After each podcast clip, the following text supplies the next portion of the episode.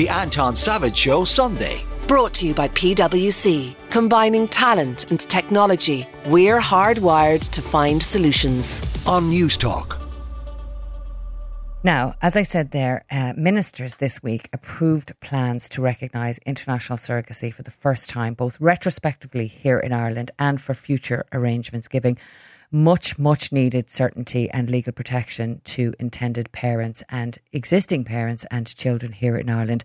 Fine Gael Senator Mary Seery Kearney joins me now to discuss. Senator, you're very welcome. Thanks for coming Thank in. you very much. Thank you for having me. Now, these stories um, are always hugely personal, but they also have, I suppose, a practical side in that you got to work on the legislation and the regulation, all that. So, before we get into what happened this week with government, can you just tell us what the status is for people now who are involved in sur- surrogacy here in Ireland, whether it's domestic or international? Are there any rights at all? All right, so uh, so surrogacy isn't something new. There are children in Ireland, although they're not children now, uh, that are turning 18 and uh, they have been born via surrogacy.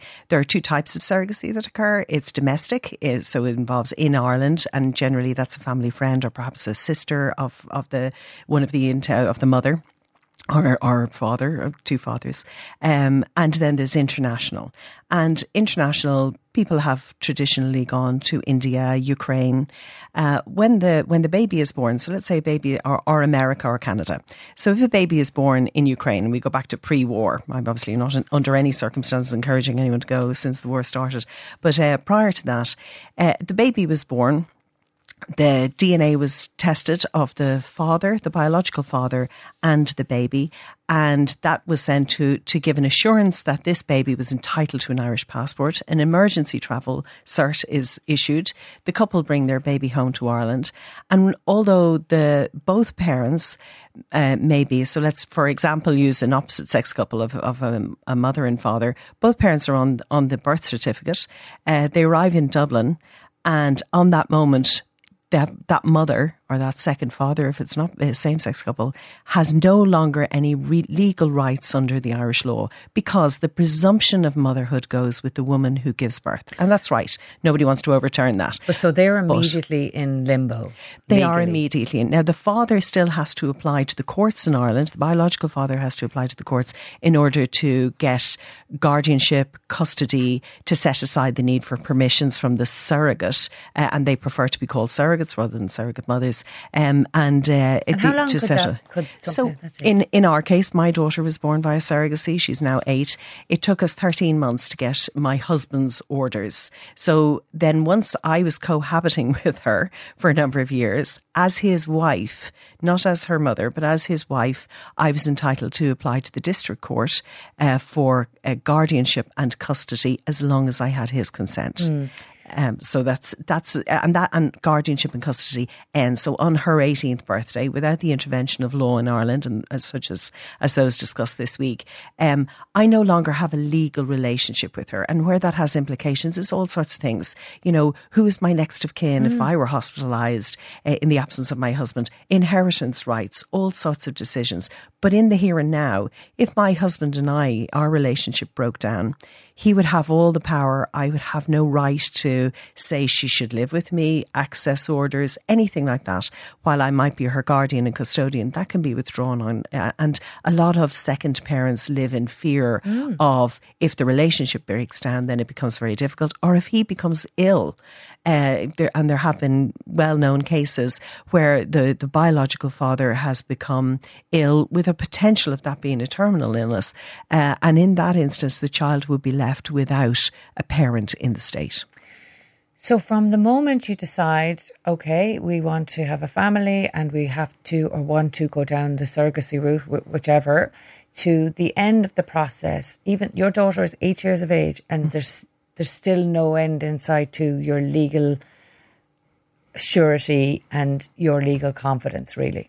Yeah, uh, I mean, in our in our instance now, hopefully with these this legislation, yes. so it is this um, the amendments to the assisted human reproduction, the AHR bill, uh, that went to the health committee, passed first stage yep. and second stage, went to the health committee last year in March. It was paused there to allow the International Surrogacy Committee to sit and make uh, recommendations.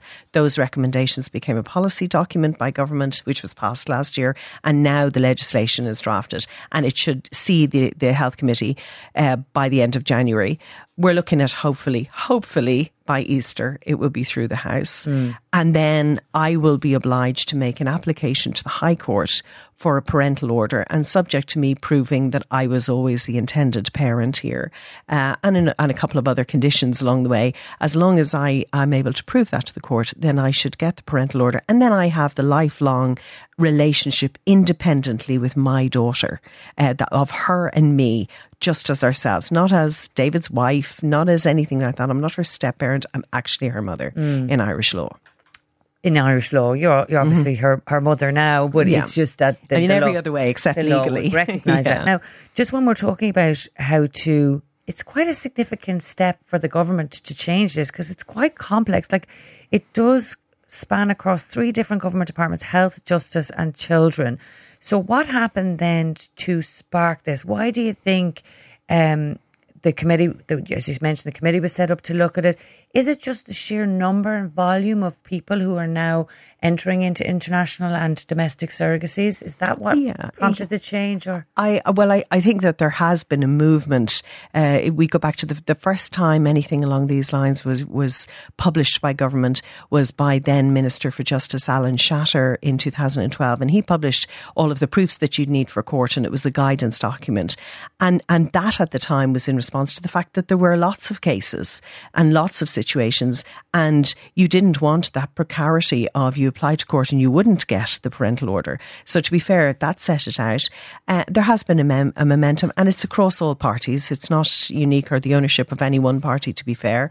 Um, Stephen Donnelly, I suppose, found himself in, in the in the Department of Health having to, to push this forward and he has done. Uh, Simon Harris before him ha- had referred it off to get uh, Professor Conor O'Mahony to give an opinion on it as the, the rapporteur for uh, on for children for child protection because we have we we need to safeguard three sets of rights here.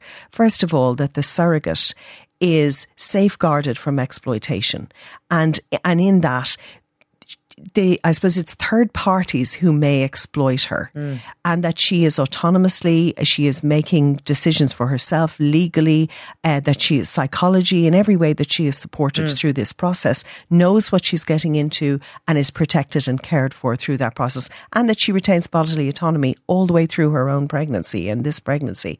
Then there is the rights of the child, that that child has a right to their identity, that they have a right to know who they are, their origins, everybody that was involved in their birth, uh, and then the rights of intended parents, and and that last piece, I suppose, is is coming in now. Mm. It will be overseen for future surrogacies. It will be overseen by an assisted human reproduction regulatory authority and they will they will couples who wish to pursue surrogacy will have to go to that authority and get a pre-conception certification that where they're going is ethical that it meets standards, that the safeguarding of the surrogate has is central, um, and and in that that they that they regulate that. Mm. So it's not that we're regulating for what happens abroad. We're saying that if you go down, so the Irish law will, will provide that if you're going down a, a route you there will be consequences. The consequences are very good and they'll naturally flow if you are ethical and you abide by the correct standards in Irish law.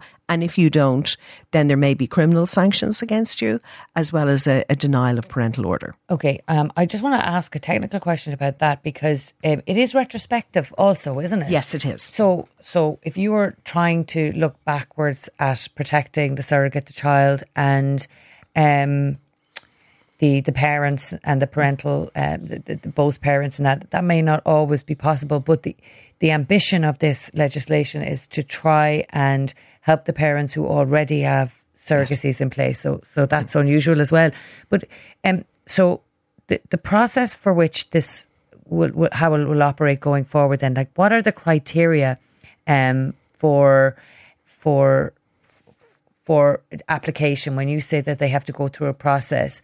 So are there criteria that you have to fulfill? Yes, there will be. So it will be, um, first of all, that the country that you're going to, that surrogacy isn't unlawful in that country, um, that it is. And are there many countries? There are. There are countries in which it's prohibited. Now, there, those who that are in the in Europe have found themselves fall foul, uh, fall foul of uh, European Convention of Human Rights law uh, because there has to be a provision. So in France, they had to ensure that the the second parent had an entitlement of adoption. So even though they do not allow surrogacy, if you are arrive in France having had surrogacy abroad, there is a mechanism by which you can adopt your child.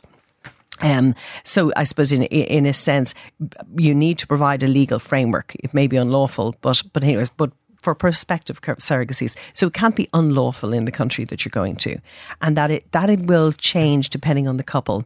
So there are some countries that they will not allow surrogacy for same-sex couples, for instance. And sorry to interrupt you there, but if there are families in Ireland who have already gone through this process and don't meet that criteria Mm-hmm. What happens to them? So there, there will be a point, a, a date at some point in the future when all future surrogacies after that, all, all embryo transfers after that date will have to adhere to the future criteria mm. and that the surrogate has only done one previous surrogacy, that there is all of these legal, legal and psychological protections and supports there. Um, and then everything before that, every embryo transfer before that date will be considered retrospective. And retrospective, while there are there are rules in it, it can't have been unlawful in the country that you went to, um, and you must prove that you were always the intended uh, parent here, uh, and and a couple of others, uh, you know, consent, seeking the consent of the surrogate, where where there is still a relationship with the surrogate. All of those things will have to happen, and all retrospective surrogacies, those applications have to happen in the High Court, which is causing anxiety for some because some are fearful of the costs of the High Court. But I believe the, the, the government are, are amenable to assisting insofar as the proofs for court will be as simple as possible and, and people can go in as lay litigants as well as with, and the, there are solicitors in the field who have said they will support it and make this as, as, as cost effective as possible. Mm. Um, but we would have to go to the High Court, whereas pro prospective surrogacies that are certified by the regulatory authority, they'll go to the circuit court. Uh, they won't have to go to the High okay. Court. So, and just Mary, how many families are involved in this at the minute? You know, mm-hmm. who, who have surrogacies who who don't have that legal imprimatur? The, at, at, the last count, we reckon it's in the thousands. Wow. Um, not every family who have a child born, and uh, you know, advocacy groups like Irish Gay Dads and Irish Pharmacy Surrogacies, they would estimate it in the thousands. The, the difficulty is the count is based on um, the emergency travel certificate. But if you go to America and the child is, is entitled to an American passport or a Canadian passport, they don't need an, an emergency travel certificate, so they don't come on the radar of the Department of Foreign Affairs until they go to apply for, you know, PPS numbers and child benefit and all of those things. At that point, it does. But uh, so it's hard to get a precise count. But certainly, anytime we've we've uh, you know had a had a rally outside the Dáil, um, they, they have shown up in their hundreds. Yes, That's yeah, those who can travel. Sure, yeah, so it's, so it's hard to. In any one year, we were looking at maybe 300 a year. And if you multiply that up by, and, and they are of the known ones based on emergency travel service. Well, obviously, this certainty will probably you know encourage more people to do that. But Mary, thank you very much for coming in and spending some time with us today and explaining to us. And well done on your efforts today. Let's hope you do thank get you. that legislation through early next year. Mary uh, Seery Kearney, thank you very much for joining thank us. Thank you very much. The Anton Savage Show. Brought to you by PwC. Sunday mornings from 10. On Newstalk.